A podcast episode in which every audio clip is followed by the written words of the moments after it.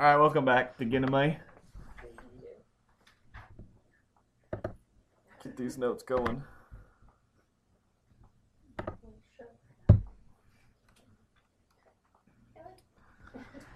Tonight we take another side study into what is actually part two of the anatomy of humanity as I uh, am presenting it. it. It will probably not be part two in the future when I present it. It'll just be a different part, three, four, twenty, whatever we want to get, whatever, however d- deep this goes. I, I didn't intend ever to progress the anatomy of humanity beyond the trichotomous nature that God designed us with, being a body, soul, and a spirit. But it's become quite evident to me that the anatomy of humanity, according to Scripture, is far deeper than I first anticipated it to be. So tonight we're going to look a little bit at the operational framework of humanity, which is a part of the anatomy of humanity.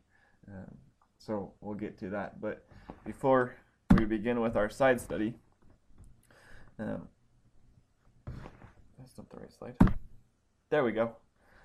Before we get into the second part of the anatomy of humanity, we need to identify our own fellowship relationship with God uh, by examining our actions and whether they are sinful or not, uh, or examining our heart and whether it is in agreement with God's or not. And if need be, we need to restore proper fellowship to God through confession alone, to God alone. So at this time, take a brief moment to utilize the priesthood that God gave you through your dependency upon Jesus of Nazareth to be your Messiah, confessing any known sin and rebellion which may be at this time dirtying your feet, therefore restoring fellowship with the God of the universe. I'll give us about 30 seconds and I'll open in prayer too.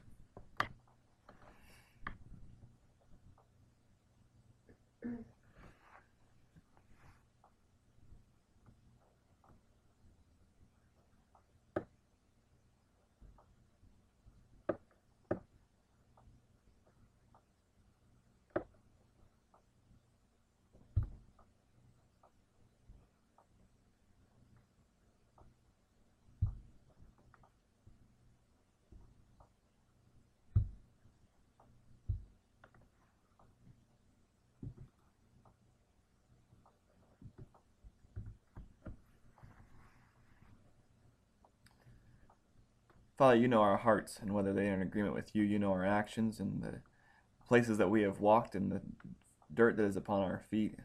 Father, I pray that you would remind us of the truth of 1 John 1 9 that when we confess our sins and agree with you on the sin that we've committed, that you restore us to a proper relationship with you.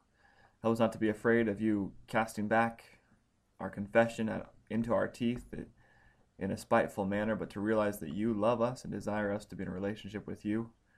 And that means that we cannot have sin within our life at the time that we are trying to work with you towards the work that you've created us to do in establishing your kingdom and glorifying you.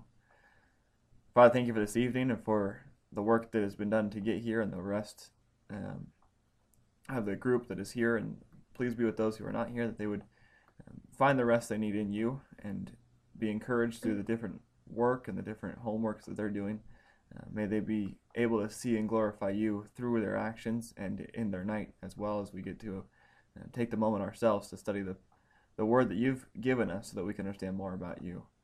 Thank you for this evening and for the safety in getting here. Please guide us through the study and teach us through your Holy Spirit, convicting us of any sin and encouraging us to restore fellowship as need be. May we explore these different studies in different areas within the framework of dependency upon you in the relationship you've designed us to live in, in accordance with your word. In Jesus' name, amen. All right. So, it's necessary for us in this side study regarding the operational framework of humanity to identify a couple of things here. First off, this isn't an abstract concept of um, like anthropology or a civilizations concept. It's not like a cultural humanity thing. This is the the anatomy of humanity and operational framework of humanity. So we're talking about something which is a law. It's an operational law. So we could call these the laws of humanity, if you will. Um, and these are laws that have been prescribed by God in the design for humanity that He originally created humanity with. Some of these um, things we'll be discussing tonight will probably be challenging to to both understand and uh, agree with, perhaps.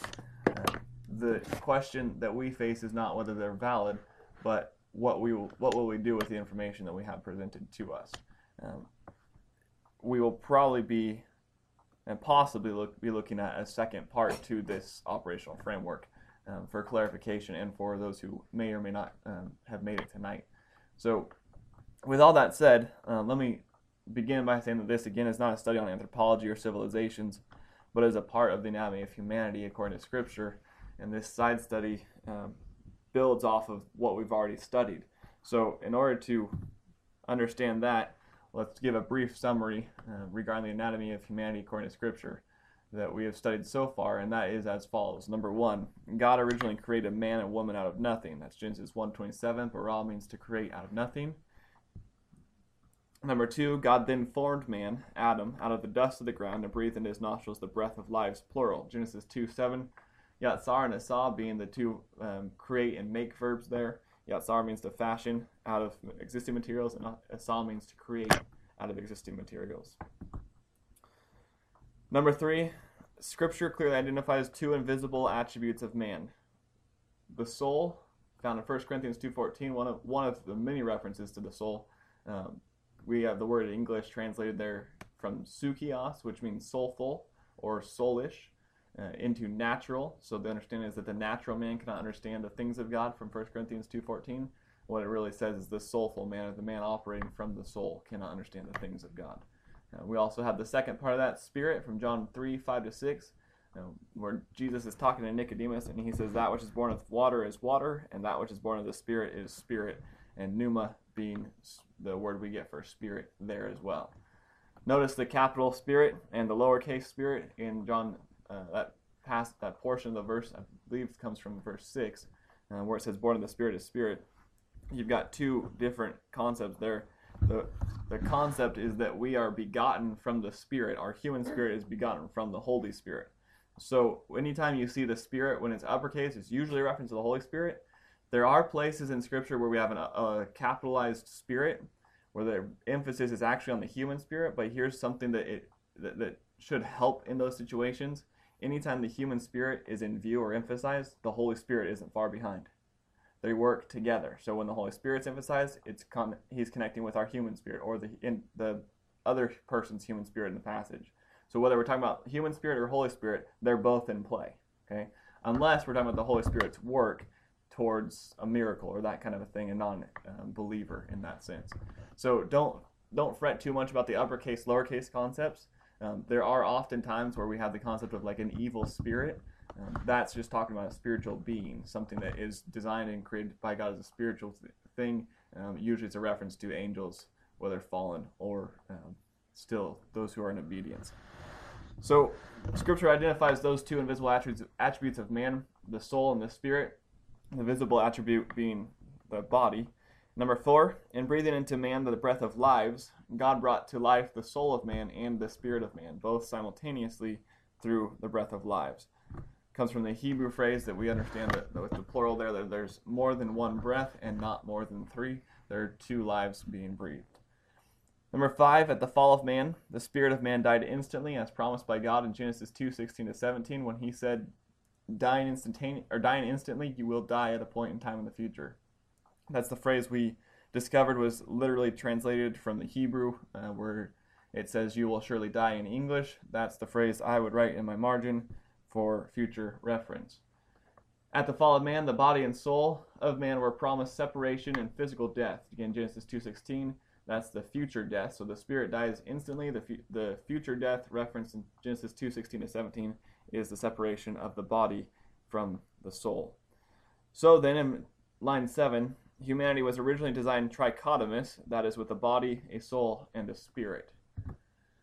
Within each of these three components of humanity, God has placed subcomponents which assist in the operation of humanity. Within the body, we've got the musculoskeletal system, brain matter, sensory receptors, organ systems, etc. Um, that list just keeps going on and on. We've got whole anatomy books, college classes, um, degrees where we can study this for the rest of our life. That's how intricate this system that God has created to house our soul and spirit is. Uh, within the soul, we can identify the mentality of the individual, the emotion of the individual, the individual's conscience, volition, and the ability for self awareness or self consciousness. Um, so we have those five things within the soul. The spirit of man houses spiritual consciousness, that spiritual awareness, the divine communication system, and the divine power system. These are three of what I am assuming are many more, uh, three of the many things that we have in our spirit. These were three that I could easily identify uh, without going into too much trouble. The divine communication system we would identify as our communication with God through prayer and a proper relationship with Him. The divine power system comes from the understanding that God has given us through the Holy Spirit His divine power, the same power that He had that raised Christ from the dead, we have living within us and operating within us, and is able for us, independent of God, uh, with the exception that we're in our, our relationship with God, um, to be used. So we can perform the action to use God's power in the right framework of our relationship with God. spiritual consciousness again is just spiritual awareness. So all of these uh, these three things are are a short list of the many things that the spirit, the human spirit, possesses, um, and that God has designed within that structure to assist in the operation of humanity. Each of these components of humanity and subcomponents of humanity has specific functions within God's original design and purpose for man. That purpose again is to glorify God. As a result, each of the components of humanity possesses the potential to accomplish this objective. The body alone can glorify God, the soul alone can glorify God, and the spirit alone can, alone can glorify God. We mentioned the intricacy of the body. I don't know how someone can study the body, even from a scientific mindset, and not see a creator through that. It is designed to glorify God. The only way I can possibly see that they would be able to reject that there was a creator is if they have a personal bias against it um, such as Darwin when he produced his um, Origin of Species and Treatise of On Evolution. Okay, so how then is the objective of glorifying God accomplished? Simply put, each component, the body, soul, and spirit, and subcomponent within them, operates from an operational framework which God designed. In other words, there is a master framework or master command center that works and operates within humanity. This operational framework controls the actions of the body, the soul, and the spirit of man. This is more readily understood using the parallel example that the central nervous system is the controlling center for the body. In such a way, the operational framework of humanity is the controlling center for the body, soul, and spirit. The central nervous system, as a side note, then, would be a part within the framework of the operational framework because it controls the body. What we're trying to uh, understand there and, and, get across there is that the operational framework operates in the same way the central nervous body, the central nervous system does towards the body, but the operational framework operates towards humanity, operating humanity um, as the trichotomous being that God designed it to be. That's why we have the note that says this includes the central nervous by, system by default. The operational framework of humanity is made up of a number of components which assist the individual in operation. However, there is one predominant source of the individual's actions clearly identified in Scripture. So predominant that even the sin nature of humanity is subject to its control and direction. That should be a huge statement right there. The New American Standard mentions this operational framework, or this part of the operational framework, the predominant one, specifically in 806 locations. For comparison, the word love occurs in 528 locations, the word Jesus occurs in 900 locations it's amazing how many times this word is used and how little we understand what it means. The fact that it's used almost as many times as Jesus, uh, just under just under a hundred times as Jesus' name, is should be pretty telling, and more so than love. Love is probably the, the most taught on subject or topic from Scripture, and not unrightfully so, or not wrongly so. I guess would be a proper way of terming that. But there's something that is being missed, and I, I'm going to harp on that because I don't think we can really love until we know how the operational framework of humanity works, because that's part of knowing how God designed us, and we can't love until we know God and understand what He has done. Verses such as Proverbs 4:23, "Watch over your heart with diligence, for from it flows the springs of life." Matthew 12:34, "For the mouth speaks out of that which fills the heart." Exodus 7:14, then the Lord said to Moses, Pharaoh's heart is stubborn. He refuses to let the people go. Anyone see the common denominator in these verses? Hopefully you flagged that word heart. These are three of the 800 and some odd, 806 I think we said, uh, references that the New American Standard Translation makes uh, with the word heart in it. And these aren't just the ones where it's talking about where it, it says heart, but it really means like liver or something like that. this is where it, it says heart, and it means heart in the way that we're we're attempting to understand tonight. Should have wrote should have wrote heart, but I wrote, or liver, but I wrote heart. I'm sorry. They didn't have a very good Greek word for liver, so they just, that's pretty close. Yeah, Heart. yeah. Now let's trust the Lord and, and identify that He put that in there for a reason. And try to understand His concept. There we go. You know, Far be it from the translators to stop this understanding. We could have had 900 just like Jesus. According to Scripture, it is the heart of man which is the basis for his actions. It is the heart of man which is the predominant component in the operational framework of humanity. Jesus himself identified this as the case when he addressed his disciples in Matthew 15, 15 and following. The heart is not reference in Scripture is not a reference to the physical blood pumping organ. That reference to that to the reference to the heart is to the center of life for humanity, but not the existence of life so much as the production of life. So it's the actions, not the abstract concept that life is occurring because of the heart. In Hebrew, I can't skip ahead. Let's listen to what Jesus said in Matthew 15, 15 through 18. Peter says to Jesus, Explain the parable to us. Jesus says, Are you still lacking in understanding also? Do you not understand that everything that goes into the mouth passes into the stomach and is eliminated? But the things which proceed out of the mouth come from the heart, and those defile the man. Matthew 5 or 15, 19 through 20. For out of the heart come evil thoughts, murders, murders, adulteries, fornications, thefts, false witness, slanders. These are the things which defile the man, but to eat with unwashed hands does not defile the man. This is in response to the Pharisees accusing Jesus' disciples of eating uh, eating bread without washing their hands and thus being ceremonially unclean. Um, problem with their accusation was that they made the ceremony and God didn't in the first place. So Jesus rebukes them for that and then goes into this explanation in Matthew 15, 1 through 14, that it's not what goes into the man that defiles him, but what comes out. And what comes out goes out through the mouth and it comes out through the heart.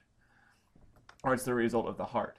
So the Pharisees accused Jesus' disciples of being ceremonially unclean because they ate bread without washing their hands in Matthew 15, 1 through 14. Jesus obliges Peter's request to explain the parable, and in doing so provides the necessary understanding of the heart being the source of man's actions. Throughout Scripture, especially in biblical Hebrew, culturally, and also culturally and, and linguistically Greek as well, body parts were used to symbolize various parts of human life, or human soul and spirit life. For example, the gut would be the source of compassion. When you feel pity or compassion towards someone, where do we feel it? We feel it in our gut. Well, the Hebrews caught on to this concept, and they actually expressed it through there. Um, the kidneys or the reins in the new King or in the King James version expressed emotion or feeling. In Job 16:13, we have Job writing about how God is doing to him, and he says in the passage that God has um, his, God's archers are all around him, and he is and God is and their arrows have sliced him through the gut, and the gall of his gut has spilled out. This is all symbolic about the pain that he is feeling. It's a literal metaphor. So while we can take the Bible literally, we understand that it is a metaphor that is being literally employed there through poetry to express how how emotional and how he was feeling in this time period when he was having um, Satan and company tear him apart. The liver is something else. And I forget which one right now.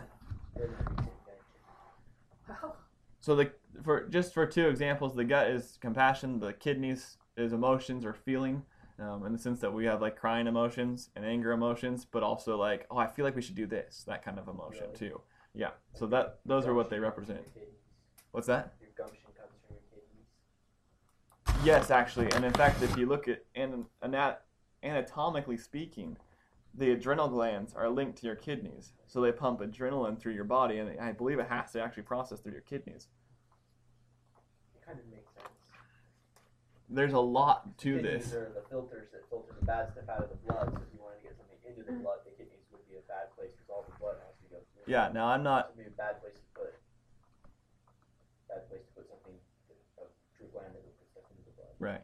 I'm not a, a scholar by any means on anatomy, but if I remember vaguely, as as vaguely as I remember, if I remember right, I think it, adrenal glands run through the kidneys rather than just they're attached to them. Yeah, Yeah. someone's in anatomy, huh? We give all of our anatomy questions. We can, hey, ask this. So I want to I want a list of all the parts of the body, and then a corresponding list of what they symbolize in Scripture. And also, where in our genetic codes. I'll give you like a thousand points for that. Would that be all, or can it just be like A thousand points a page. Oh, a, a large majority. Doesn't have to be all. All right. So we, we've seen clearly just with these two, but there's so many other ones in Scripture as well that it just harmonizes so perfectly that they're representative of different functions and different expressions of humanity. Um, the heart of man is identified by Jesus as being the predominant component for the operational framework of humanity. So we see this because Jesus identifies that from the heart comes man's actions. He says this, says this specifically in verse um, 15, in chapter 15, verse 18. But look what he what he does with verse 19. He says, "For out of the heart come evil thoughts, murders, adulteries, fornications. Not murderers, but murders."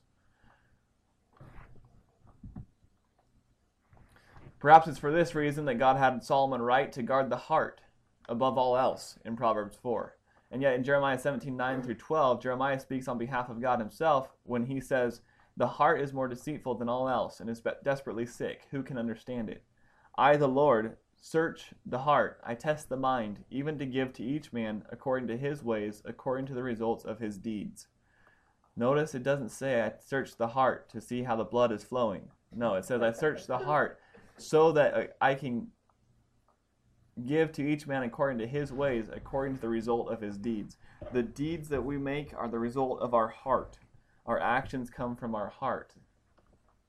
They don't come, well, they shouldn't come from our kidneys, and oftentimes they seem to. But if we can stop using our kidneys as our operational framework and start using our heart, the problem is within our heart we've said, let's go use the kidneys. We'll get to that. I'll make a little sense, a little more sense later. The word for heart in Koine Greek is cardia. The Exegetical Dictionary of the New Testament has this to say in defining cardia. With regard to meaning, the New Testament is dependent on Old Testament and Jewish Jewish usage. That means culturally and historically. Cardia is not regarded as as in the Greek understanding as an organ in the physiological sense and the logical and the location of mental and spiritual feeling. We said that kidneys were the feeling location. So in the Greek culture, the the heart was an organ was viewed oftentimes as an organ and this is we're talking about greek prior to the writing of scripture this isn't koine greek culture we're talking about we're talking um, alexander the great's father here uh, well and actually alexander the great's time period as well but cardia in that culture was not regarded um, as an organ in the physiological sense as the blood pump um, or the location of mental and spiritual feeling so the, the New Testament, the Old Testament, Jewish usage, and the Greek culture all see it as the same way. It's all not going to be focusing on this concept. So through that, and that's found on the EDNT Exegetical Dictionary of the New Testament, page 250 of volume 2, if you want to go look it up and read the rest of it, because there's a bunch more information about it. The Theological Dictionary of the New Testament, a different dictionary, defines it in part by saying that the cardia comes to stand for the whole of the inner being of man in contrast to the external side. That's volume 3, page 612. If you don't have one of those, you should get one. It's just awesome. Uh, cardia comes to stand for the whole of the inner being of man. It represents the inner being of man, the entirety of the inner being of man. In other words, it's the source of man's actions, it is the source of man's character. It is the basis for evaluation of the inner man. It is the it is the man's character in contrast to in contrast to the external side of man, his actions or his physical features. In other words, motives versus actions, character versus appearance. Not that those are direct opposites. The usage of, cardia expresses the heart of man to be the house of man's normal and standard operational protocols. In other words, the norms and stands of an individual's actions are stored in the card norms and norms and standards. I have never had that trouble before. In other words, the norms and stands, no, the norms and standards of an individual's actions are stored in his cardia. Toad's fresh, yeah, totally. Toads. So what we're saying there is that we all have normal operational procedures, protocols. When this happens, we do this.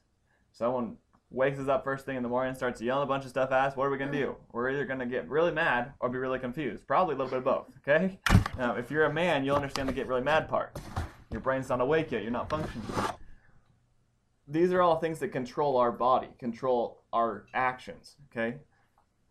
So there are some things that, like the central nervous system, controls parts of our body that we don't really have much say over as far as what it does.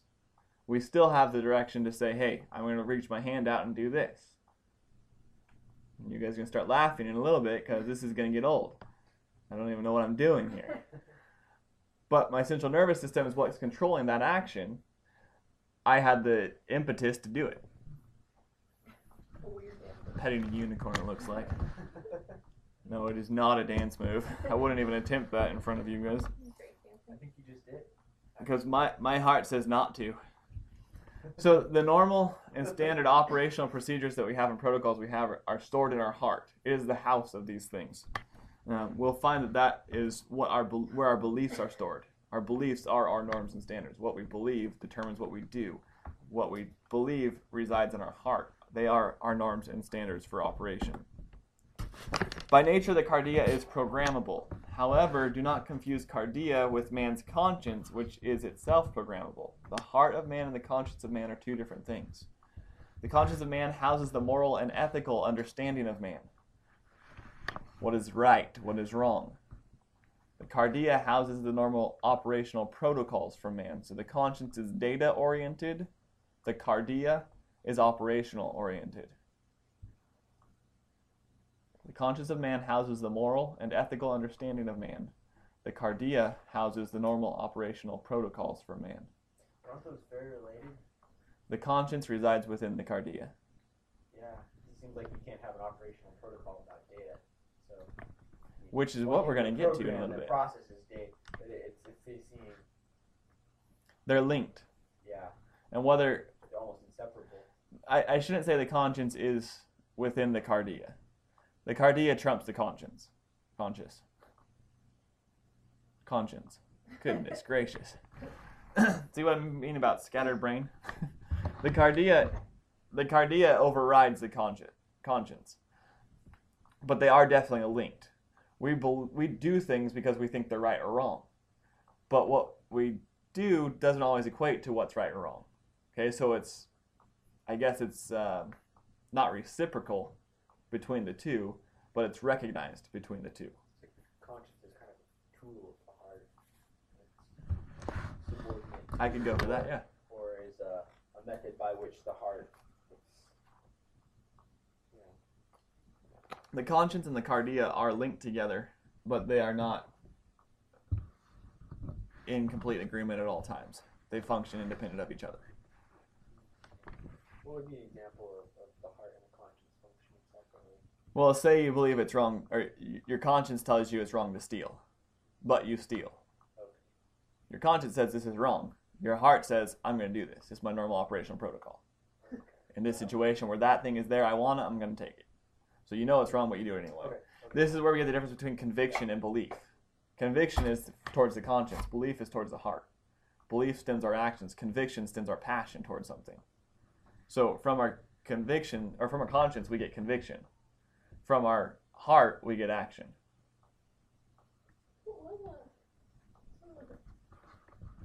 I have no idea what that sound was, but I'm convicted to move on. When the when the word heart appears in the New Testament and the Old Testament alike, it is almost always referencing this concept of the norms and standards of an individual and not the blood pump.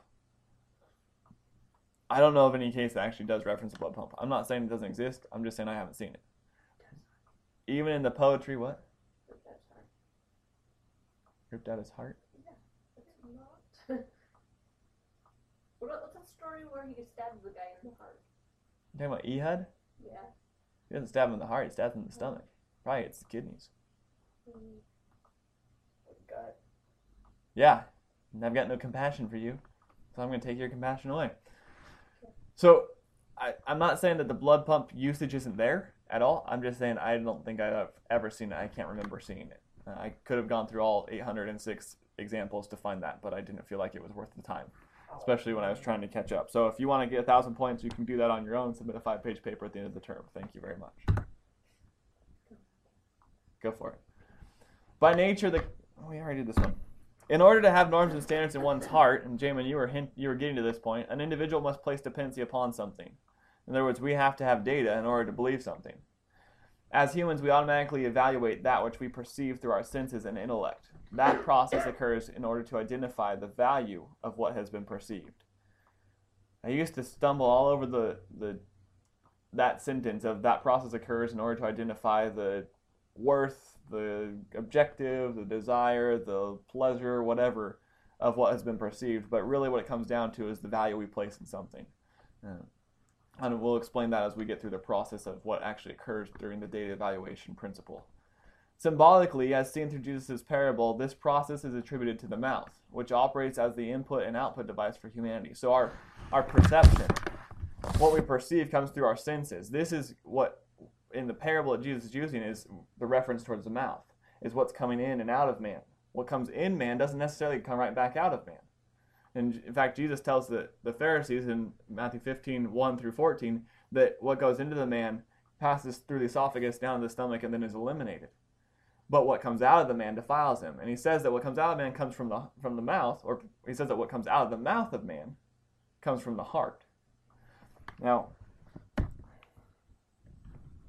look also at what Jesus declares to Peter. Do you not understand that everything that goes in the mouth passes in the, into the stomach and is eliminated? The mouth symbolizes the input and output component to the operational framework of humanity. What we see, hear, smell, touch, and taste through our sensory perception is how we put things into our bodies. But the things we perceive are not what defile us. What defiles us comes from the heart. Go ahead. People can be defiled by what they see and what they hear too, though, right? Ask that question in about 10 more minutes. And I was expecting it, by the way. I'm joking. I know I'm joking. No, you're good. But the things, verse 18, I'm just- but the things that proceed out of the mouth come from the heart, and those defile the man. This just answers your question right there, too, for the record. But some contest that Jesus is merely speaking about the words which we speak about others, such as the Pharisees, who the the disciples said, "Hey, the Pharisees were a little offended by that," and Jesus said, "Hey, that'll blind lead them blind, let them go. Don't even worry about it." So some say that because of that, that Jesus is speaking about the words which we speak about others um, as being able to defile us and being those things which defile us, which our words can defile us because they come from our heart. However, Jesus extends his list of defilements not just to words but to actions such as thefts, false witness, fornications, murders, etc. His list clearly is not focused on just things that we say. In fact, I think besides the false witness, the slanderer, um, and I think there's one more in there that we can really link towards the tongue or the mouth uh, as word coming from words specifically. The tongue has its own issue in James, and hopefully when we get back to that book after a couple of these side studies, we'll we'll get to that point too. But all these things, all these defilements, proceed from the heart of man. They get to the heart through the mouth, and they come out of the heart through. They come out of man through the mouth from the heart. Make sense? It's got that input output concept to it. Question? Okay. All right. That leads us to the data evaluation principle, which we have seen before, but I'm not sure if. Actually, I think the last time we discussed this, you both were not here, so this this may be new. It may not be. If it's not, I'm sorry. If it is, I'm sorry too. The data evaluation principle is not a protocol, which can be implemented volitionally or removed volitionally from it, from operation. It is itself an operational law under which all humans operate. Right now, you are operating under this law. Try to prove it wrong, good luck. As such, it is, as such a law, it is another component of the operational framework of humanity. In other words, all humans, no matter whether they're believer, Jew, Gentile, whatever, they operate under this concept. This is a, one of the laws of human operation. It is through the data evaluation principle that the heart is programmed. Here's a summary of the data evaluation principle. I've got a diagram to come up on the next one, so bear with the technical terms when we get there. Number one, all data which is perceived through the senses taste, touch, sight, hearing, smell enters into the parietal lobe of the brain.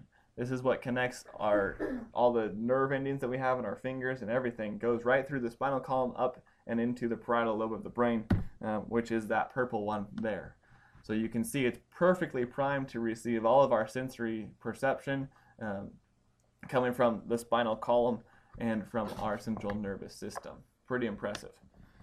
Number two, once in the parietal lobe, it is transferred to the left frontal lobe and is evaluated by a number of examinations, including worldview, intellect, mindset, and desire. If you have bias, put it in there too. Okay. In fact, worldview people say is bias, not necessarily. More of a filter. That's an argument. That's an argument that can go into the wee hours of the night. Right.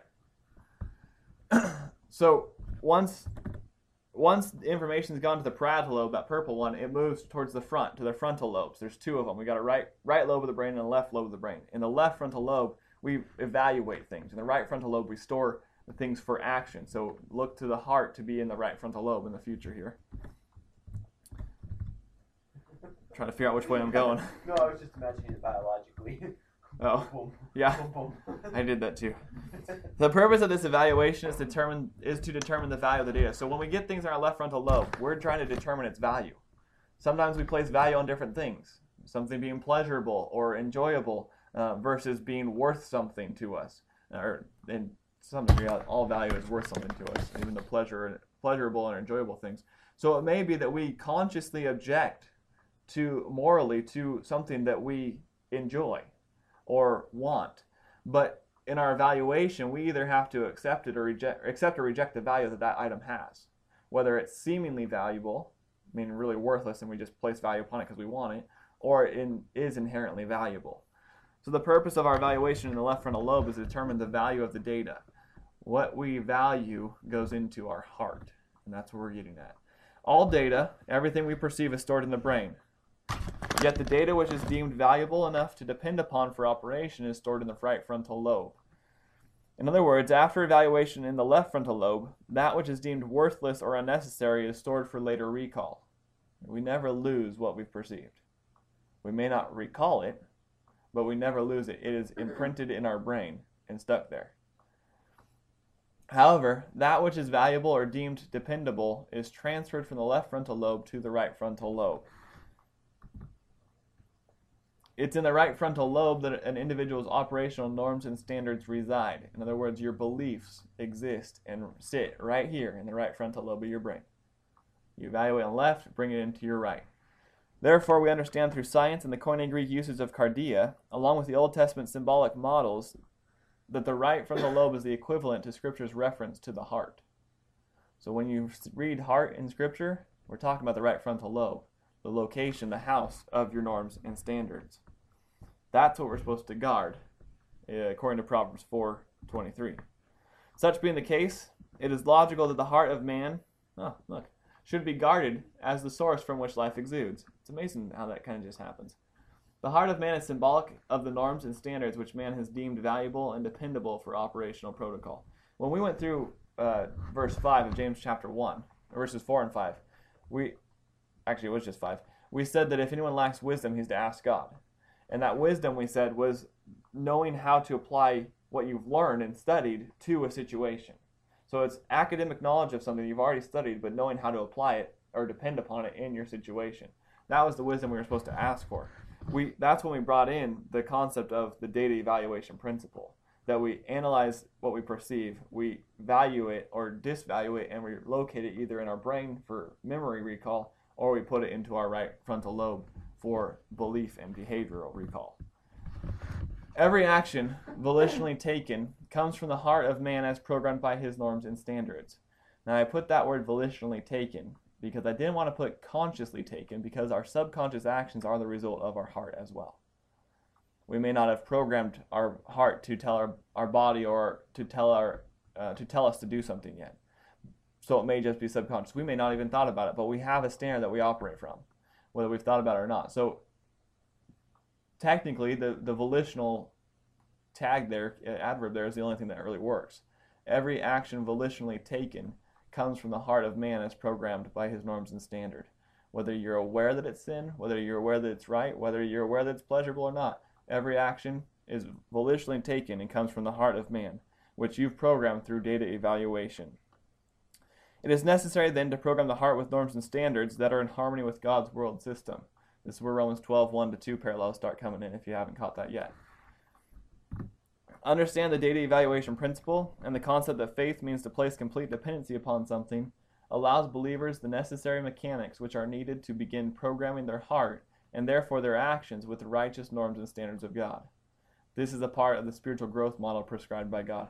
We focus today in today's churches on changing the, the actions. But what we don't teach is how to do that. And so we end up banging our head against the wall for the most part and teaching the, teaching church members, and not I'm not talking about Wiley here so much, um, just the church as a, and probably United States national corporate body at this point. We teach our congregational members, you know, you're not supposed to do this. You're supposed to serve. You're supposed to love. Put others first. We don't teach them the mechanics of how. Well, how do you love someone if you value yourself more than them? You're not going to do it. You're going to force yourself, and it's not going to be love then. You've got this this process that's being taught that is what I call shopping cart theology. It's like going to a grocery store and saying, okay, we need more love. You need more love? Okay, grab love. You need more um, service or servant's heart, you grab that servant's heart off the shelf. You grab all these things and add them to yourself. No, no, no. What you have to do is remove the norms and standards that you have that keep you from loving. Because the result and the truth is that when you have your norms and standards and, and you say, this is what I believe, or what you think you believe, and you put them up against your beliefs or your actions, if they don't match perfectly, then you're not actually believing or depending upon what you say you do. And that's where we get the concept of the conscience versus the heart. Conscience, we can believe morally that stealing is wrong, and we can find ourselves stealing. But until we match up our norms and standards and take an inventory of our actions against our norms and standards or what we believe, we're not going to actually, or what we think we believe, we're not going to actually understand why we do what we do. If you want to know why you do what you do, you mix this with your sin nature, the sin nature and the anatomy of your sin nature, and you'll understand and unlock the key to spiritual growth here you'll start to begin to understand how God has designed us to spiritually mature. It's not just, okay, be more loving. Yeah, but how? Well, if you're selfish, you've got to remove the selfishness. And to some degree, we get that kind of teaching on a very basic level. But it's a whole lot easier when you realize uh, that Scripture talks about the heart being the operational norms and standards, the location for them. And when you realize that, hey, if I'm treating this person badly, or if I have a bad attitude, it's because I've got a belief or something that I've valued that is wrong. So I need to go back and evaluate what I've given value and given credence and get rid of it and replace it with something that God says is valuable. So this is this is basic to understanding spiritual growth, the spiritual growth model prescribed by God. Um, if you're struggling with something specifically that you just can't seem to get past, don't worry about what that thing is. Worry about why you do that thing and why you believe that it's okay, because you do. You may know it's wrong, but knowing something's wrong and believing something's wrong doesn't equate. They're not the same thing. It's the conscience versus the heart. The reason we do things we know we're not supposed to is because we place value in something that is wrong. In summary, every action you make comes from your heart, the house of your norms and standards of operational protocols, what you believe. If you say you believe something, and it's not producing an action in your in your life, you don't believe it. You think you do, but you don't. You know it. Knowledge plus faith, knowledge complete plus dependency upon that knowledge produces action. We brought that equation up, I think, once before. This is the whole concept in James of the theological theme that we're going through right now. That faith is um, the true spirituality is faith in action. What is faith? A complete dependency if you're dependent upon something, it must produce an action. Depend upon knowledge, it produces the action. We've learned tonight that the heart is your the house of your norms and standards of what you actually believe. All beliefs come from your actions, therefore we should know that if our actions don't line up with what we what we think or know to be right or wrong, then we don't actually believe something to be right or wrong. And we're not depending upon that knowledge of it or placing some sort of value on it that is incorrect. We sin because we place value on things and pseudo value, I guess, is really what I'm trying to get at. Yes, Robin. I like that um, really harmonizes with our verse from last week about the deception. Because, like, if you, like, you can want to do something, and think you believe it, but you aren't. So, um, I mean? Yeah, no, it, it totally harmonizes with the concept when when James 1.16 where James tells the diaspora to stop being deceived. Because that's what it is. We're, we're placing false value on something. We're saying this is enjoyable, this is consumable, this is something that I want that I shouldn't have, but I and I know that, but I want it and so there's value to it. But there's really there's no value to it. This is also why if you look at um, scripture, and I've mentioned this before, and someday hopefully we can get to a study on it. If you look at scripture that once a believer becomes a believer, sin starts being viewed according to God's world system as valuable or worthless, not as right or wrong. So when we confess our sin, what we end up doing is saying, through our evaluation process of what we've believed and what action we produce, say we know it's wrong to steal, but we didn't depend upon that knowledge or we didn't place value in that knowledge, so we stole. What we do is we say, stealing is worthless. We're now giving it the value it actually has of nothing, of no value and we're saying that not stealing then has value, and we're replacing that. And now, we, when we depend upon that, when it means something, it's worth something to us, and so we depend upon it, it changes our action. The instant we stop depending upon it, we'll go back to stealing, which is why it's not an off thing. Because the reason we de- stop depending upon it is because we find some value to it, usually because we like it or we want it. So we're very much deceived but if we understand how to pull our norms and standards out and replace them with what God says about something, like like love, our world says love. I when they when the world says I love you, they're saying I like what you do for me. I like I like the way that my body responds to yours, that my attitude responds to yours, that all these things. But God says no, that person has value because they're created being to glorify me, not because of their actions or their attitude or their humor or any of that stuff. So love is not received to be given; it is given to be received. Does that make any sense, Robin? Are are like automatic? Because you learn everything, but like you like you perceive through data, but like I feel like I guess this would just go with the sin nature. Our, my natural tendency is to like depend on the wrong things. Is that because of the sin nature, and is it is it like that for everyone? And so you have to program against that always, or will sometimes you like automatically do the right thing, or is it that just because you programmed it that way? Romans 12:1 says, "Stop being conformed to this world, Right. but be transformed by the renewing of your mind." We're automatically conformed to it. We are automatically conformed to this world. If we can't understand the things of God until we accept Christ as our Savior, because we don't have a Spirit, then we are automatically conformed. So at the point in which you accept Christ, that's the point in which you have the possibility to stop completely being conformed to the world. The probability is you'll complete, you'll still be continue, you'll still be in that process of being conformed to the world and transformed, both on and off. Um, so yes, it's a result of sin nature, going unchecked with data perceived, such as oh, I don't want to give an example. Sorry. Okay. Does that make sense? Yeah. There's another part to that question that I'm not sure they got to it. Um, Oh, you said, well, you automatically choose the right thing. No, not, not, not really. It doesn't really work that way. Especially if you're not haven't accepted Christ, Right. because you have to be taught the right thing. Now, you may take the right thing the first time around. If you're in fellowship, you're, if you're saved in fellowship, and God says, "Hey, this action is wrong," and you, oh, okay, I'll take that, and that would be one of those things we talked about earlier with um, subconscious action that we haven't evaluated data so much consciously to perceive or, or to bring in to our heart, but that we've actually just either done it without knowing or we're just pre-programmed that way. So most likely not. If you're in fellowship, the possibility to change it on the first go around is there. Yeah. Now what happens, and we, we talk about these things called wheel tracks. I think we did last week too. What happens is that say you're you want a candy bar, and you know stealing's wrong, and you're depending upon that knowledge that stealing is wrong, and you place value upon that, and you say God says that this is worthless, so I don't give it any value. But then you go in the grocery store and you're sitting there, and there's a candy bar laying right next to the little sliding door, the automatic door. Someone dropped it, or someone tried to steal it and didn't make it. They shot him, and he's somewhere else. And that candy bar is just sitting there, and no one is around. what's going to happen is the process we identify in James chapter 1, 14 and 15, that we're going to start, our norms and standards are going to start being eroded a little bit here. They're going to start being attacked.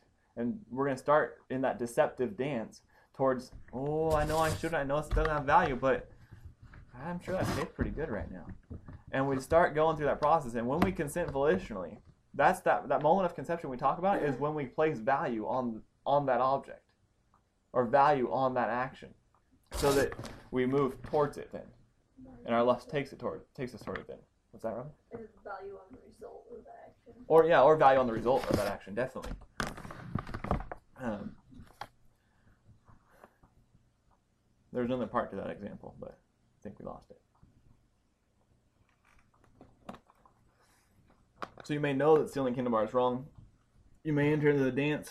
You may depend upon it but you, once you're into, the, into that dance you have to firm up through your conscience the conviction you have on what you actually believe. So the conscience and the conviction and the, the conscience and the heart work together or can work together and i think are designed to work together in that capacity. Um, in our summary line two what is in the heart has been deemed valuable and dependable it's kind of difficult to express that concept in just the word valuable and just the word dependable but the concept exists that when we place weight in, on something or we say hey i can depend upon that and then we do depend upon that that's where we've given it value. So we depend upon what we find valuable, whether it's fake value or real authentic value. Like this will be good for me, right? Like, Right, that's that's a type of value. Yeah, this will be pleasant. I like the result of this. Um, I can spend my money on this, whatever. Anything sinful, we place value on, and otherwise we wouldn't do it. We depend upon upon some some sort of value for it. Number three, if any actions are found to be, to be missing the mark to be sin, they are to be reprogrammed through renovating the worthless norm or standard and replacing it with a valuable norm or standard. So if we find that our actions are sinful, we need to find the worthless norm or standard that we have given value, wrongly so, and replace it with a valuable norm or standard, one that God has has defined as saying this is what value is. This is what you should how you should see this. This is how you should view this. Finally, it was earlier stated that the conscience of man and the heart of man are both programmable, but are not the same things according to Scripture. Because of this truth, humanity can find something morally and ethically reprehensible, and yet discover that that morally and ethically reprehensible act is a part of their actions inventory. What I mean by actions inventory is if you catalog your list of actions today, last week, the last year, your whole life, you will find morally and ethically reprehensible actions that you knew were wrong and that you either feel guilty about or feel disappointed about or feel some sort of something about. Your inventory of your actions reveals what you believe. Your conscience reveals what you know is right or know is wrong. So you need to evaluate things under whether it's got real, genuine value, whether it's right, or whether it's wrong, or whether it's worthless. There's basically those four, four criteria. Real, genuine value and right are basically the same criteria, just two different ways of saying it for two different situations. Um, worthless and knowing something is wrong, same thing. So we evaluate things, we evaluate data under those two, two basic concepts. That it's either valuable and right or worthless and wrong. When we understand God's mindset towards that, that what is valuable is what's righteous and what is worthless is what's unrighteous, then we start to be able to shake these things off. And this is part of the process of working together with God for Him to purify us and bring these, take these things out of us. This is part of our approach. In these moments when we find ourselves, our actions being morally or ethically reprehensible, and typically following or the imme- typically immediately following the conscious, identifi- conscious identification of sin, the believer oftentimes finds himself feeling guilty and worthless. The source of this guilt is not God nor Satan and company. Satan and company will come into this later and give you guilt and, and beat you up about it later. The guilt does not come from God. This guilt comes from the realization that an individual has not lived up to his own moral and ethical standard in his actions. That is to say, his heart has not agreed or harmonized with his conscience, and as a result, he feels badly for it. Now, with guilt, we're not talking about just, you know, God, I feel bad that I did that. I shouldn't have done that. That kind of bad. We're talking about the guilt that drives a believer into the depressive state and pity party and self-loathing and all this kind of thing that, that as humans we fall victim to because we have a conscience that says this is wrong and yet we have action that says action inventory that says we did this. So we look at them we say ooh that's wrong and i did it. I'm a terrible person.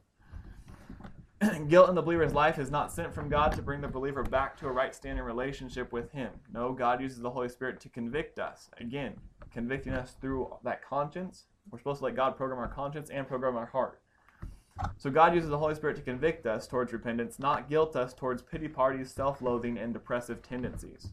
God doesn't even guilt us into confession. We do that ourselves. We should not feel guilty about sin. We should feel remorse and feel that we need to repent. But guilt is not a concept for a believer. The grace of God declares believers to be guilt-free in his eyes. The believer's heart should agree with that concept. To feel guilty when your sin has had an innocent man's life as its payment is to slap the slap Calvary in the face. Christ has paid the price. We should not feel guilty. We should be sorry for what we've done. We should recognize that it's worthless and we should adapt. If we really want to reflect well and value the cross and honor Christ's work on the cross, we should stop feeling pity parties. We should stop our self loathing parties and our depressive tendencies and recognize that we are not guilty in God's eyes. He's declared us blameless, He's declared us holy. But those actions we did were worthless and we should not do them. So, uh, sorry, so Go ahead. Do you, do you define guilt as pity party, self-loathing, depressive tendencies? Uh, in the predominant sense, yes. Guilt and get that a conviction are a tough line to, to fit. Um, feeling sorry for an action, it doesn't necessarily mean you're feeling guilty about it. Like all the people and remorse for sins as synonyms, and the pity party and self-loathing versus repentance as how you respond to that. Remorse or guilt, whatever you want to call it. So one is, one is the feel, feeling guilty or feeling remorseful, and then you either respond appropriately to that feeling and are reconciled for your wrongs, or you respond inappropriately and have pity party and self-loathing and repressive tendencies. You're using them as different. I agree. I, you're using like remorse and guilt as a different concept. in that sense. Right. And I'm not. And, and really, I agree. conviction and guilt is different concepts. Because when I'm using guilt, I'm using the sense that someone will look at what they've done and say, and say because of their actions that they have no value now. So it's that pity party, self-loathing concept um, of, oh, I feel so guilty. I shouldn't have done that. Oh, I'm such a terrible person. That kind of guilt. Versus that's that's not a part of God's standard. I'm guilty of sin. I'll confess it and move on. Not the judicious guilt concept. I'm using the guilt So it- to not be back in fellowship. Right. So in other words, I agree Okay. with what you said about there's an inappropriate and appropriate response to guilt. Um, and the pity parties, the self-loathing, and depressive tendencies are definitely um, inappropriate responses because they focus on you rather than Right. on on glorifying God. So definitely yes, but at the same time, guilt is never from God to a believer at all. God has not found any guilt any believer guilty of sin, and that goes back to the positional truth concept. When we commit sin, it's charged to Christ. He's the guilty party for our sin. We can't have him be the guilty party and us be the guilty party. So I I agree, but it doesn't mean that we're not guilty. Or it doesn't mean that we are guilty, I guess is what I'm saying. So, but you- you're using you're defining guilty. I guess. I guess I just I was operating under a different uh, different definition of guilt. So can God would convict us of wrongs. Definitely. Kind of see- Okay. So it, yeah. Your your remorse and my remorse would be like my guilt and my convict. Or your your guilt and remorse would be like my guilt and my convict. The the remorse would be the, the sorrow for having done something you knew was wrong. And the, the sadness towards that. Not the I'm such a terrible person because I did this wrong kind of thing. Not the feeling guilty that oftentimes snowballs inappropriately into those things, pity parties. Whereas conviction comes from the Holy Spirit saying, This is the law, this is what God has set up as right, you didn't do that, this needs to be taken, you need to take care of this and get back in fellowship.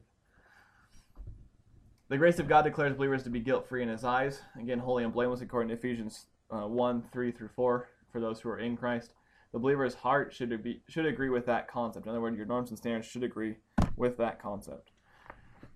With the grace of God declaring believers to be guilt free in his eyes, the believer's heart should agree with the grace provision of God, which found Christ guilty at Calvary, accept his own actions as worthless towards the spiritual maturation and ultimate objective of a spiritual design and purpose, which again is to glorify God.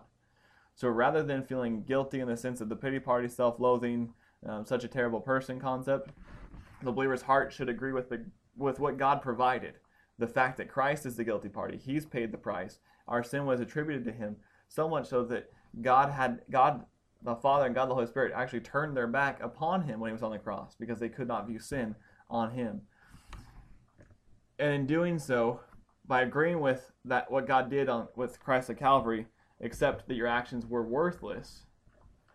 Again, the emphasis there not being right or wrong, but being worthless, meaning having no value, um, towards spiritual growth and ultimate objective being to glorify God. To that end, God in His grace has provided the believer's confession, as previously studied in 1 John 1 9, for a restoration of fellowship, as well as, as established as well as established through his word, the mechanics necessary to reprogram both man's conscience and heart with God's righteous norms and standards. Go and sin no more, in the words of Jesus. The way we do that is through evaluating our actions, lining them up with what we know God has said is right or wrong, and finding out why they don't match. When we find out why they don't match, we will either at that point have to choose to uh, remove that which is erroneous, has a value erroneously placed on it, and replace it with something that actually has value that God identifies. Not too terrible.